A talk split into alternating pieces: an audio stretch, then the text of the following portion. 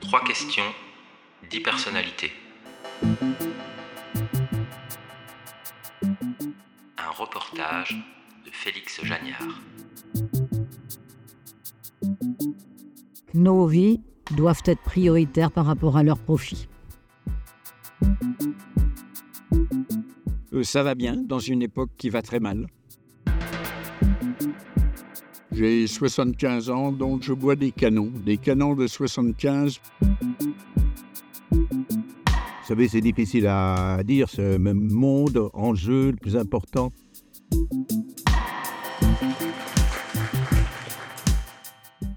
Trois questions, dix personnalités. Un podcast pour Radio MNE.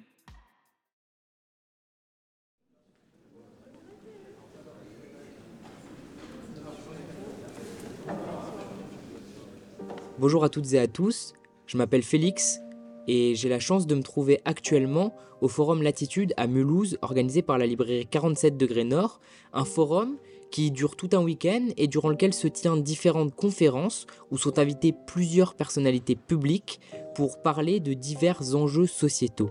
J'aurai la chance, durant tout ce week-end, de pouvoir interviewer plusieurs de ces personnalités en leur posant trois questions. La première, pour débattre sur les enjeux actuels de nos sociétés et de notre monde. Une deuxième pour parler plutôt d'un conseil littéraire qu'ils auraient à nous transmettre. Et la troisième question, où j'interroge les différentes personnalités sur une mesure concrète à mettre en place pour que le monde aille mieux. J'ai l'honneur de me trouver pour ce premier épisode en présence de Monsieur Edoui Plenel, Monsieur Plenel, vous êtes journaliste depuis 1976, vous êtes cofondateur et dirigeant de Mediapart depuis 2008, un média qu'on ne présente plus, et vous venez de sortir un nouveau livre qui s'intitule Se tenir droit 12 portraits pour une politique plus sensible aux éditions Le Seuil. Comment ça va, Monsieur Plenel? Euh, ça va bien dans une époque qui va très mal. Tout d'abord, au vu de l'état du monde, dans lequel on progresse toutes et tous, quel serait selon vous l'enjeu des enjeux, l'enjeu le plus important Défendre l'égalité, euh, c'est ce qui nous fonde, c'est la Déclaration euh, des droits de l'homme de 1789, la Déclaration universelle de 1948. C'est le moteur de l'émancipation, c'est ce qui nous a permis de conquérir des droits démocratiques, des droits sociaux, les décolonisations, les droits des femmes, euh, la lutte contre les discriminations. Et c'est ce qui est en péril aujourd'hui. Euh, le retour des égoïsmes, le retour des logiques de puissance, le retour des logiques de domination mine l'égalité, le fait que nous soyons tous égaux, euh, naturellement, euh, libres et égaux en droit, sans distinction de naissance, d'origine, de condition, d'apparence, de sexe ou de genre. C'est ce qui est en péril aujourd'hui, c'est ce qu'il faut absolument défendre. Et donc pour moi, l'enjeu premier, c'est cette question de l'égalité des droits. Euh, il faut arrêter de laisser revenir cette monstruosité qui peut être meurtrière, qui peut créer absolument des désastres. Et en Europe, ça a été le cas avec la Shoah et les crimes contre l'humanité, parce que la logique de l'inégalité naturelle, c'est celle qui amène une partie de l'humanité, un jour ou l'autre, à vouloir en supprimer une autre.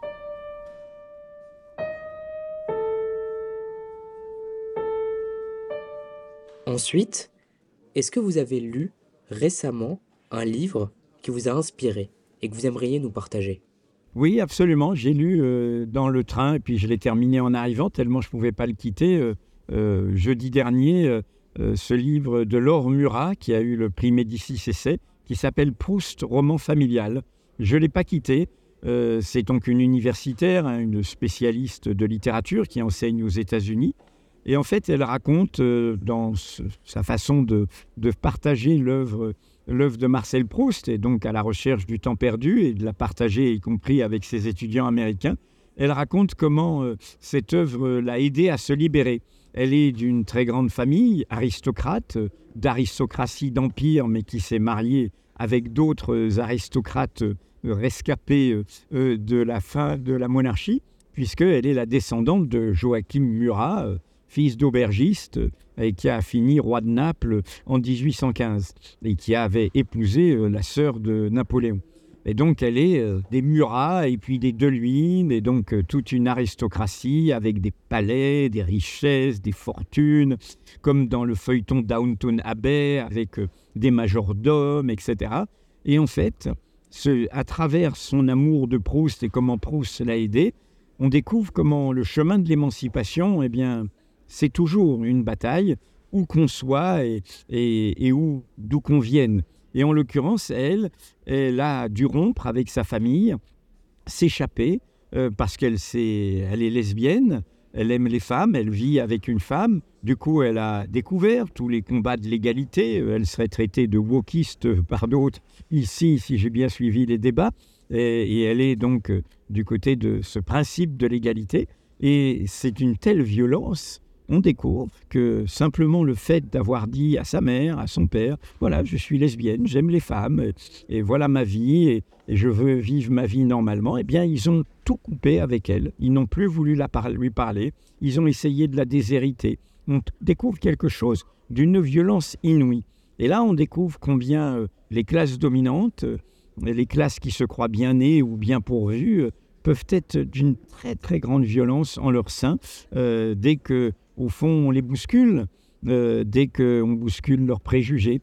Et là, c'est un livre qui que je n'ai pas quitté. Je le recommande vraiment, y compris à beaucoup de jeunes, sur, y compris cette montagne littéraire qui est euh, à la recherche du temps perdu, avec ses longues phrases, avec plein d'incises, et on n'ose pas rentrer dedans.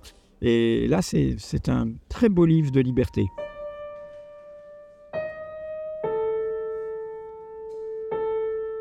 Pour finir, on sait que quand il est question d'enjeux sociétaux importants, on débat beaucoup, on en parle, comme c'est le cas aujourd'hui. Mais concrètement, maintenant, qu'est-ce qu'on fait? On tient la digue là où on est. Moi, c'est ce que j'ai fait. j'ai fait du journalisme, de mon métier, un engagement. Un engagement au service, justement, du droit de savoir, d'un droit fondamental.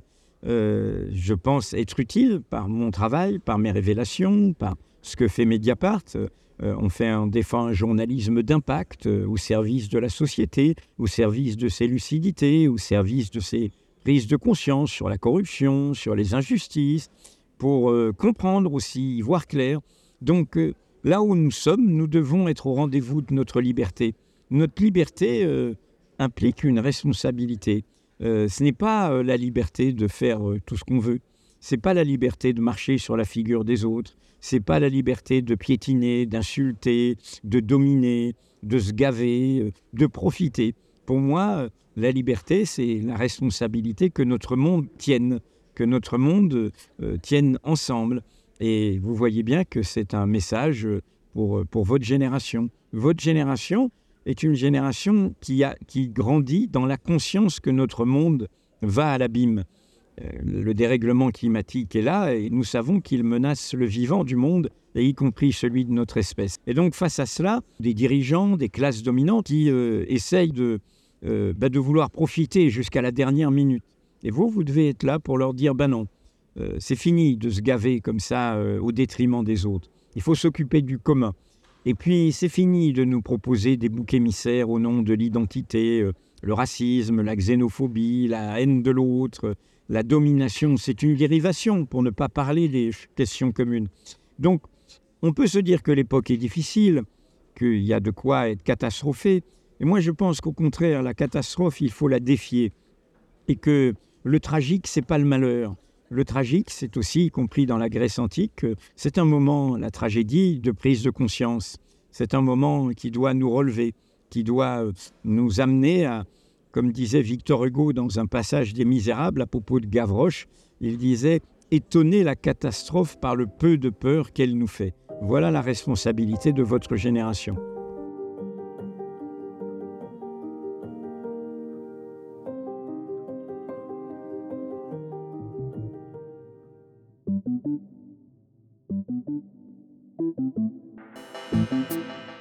Venez d'écouter l'épisode consacré à Edoui Plenel, du podcast 3 questions 10 personnalités, produit par Radio MNE et réalisé par Félix Jagnard.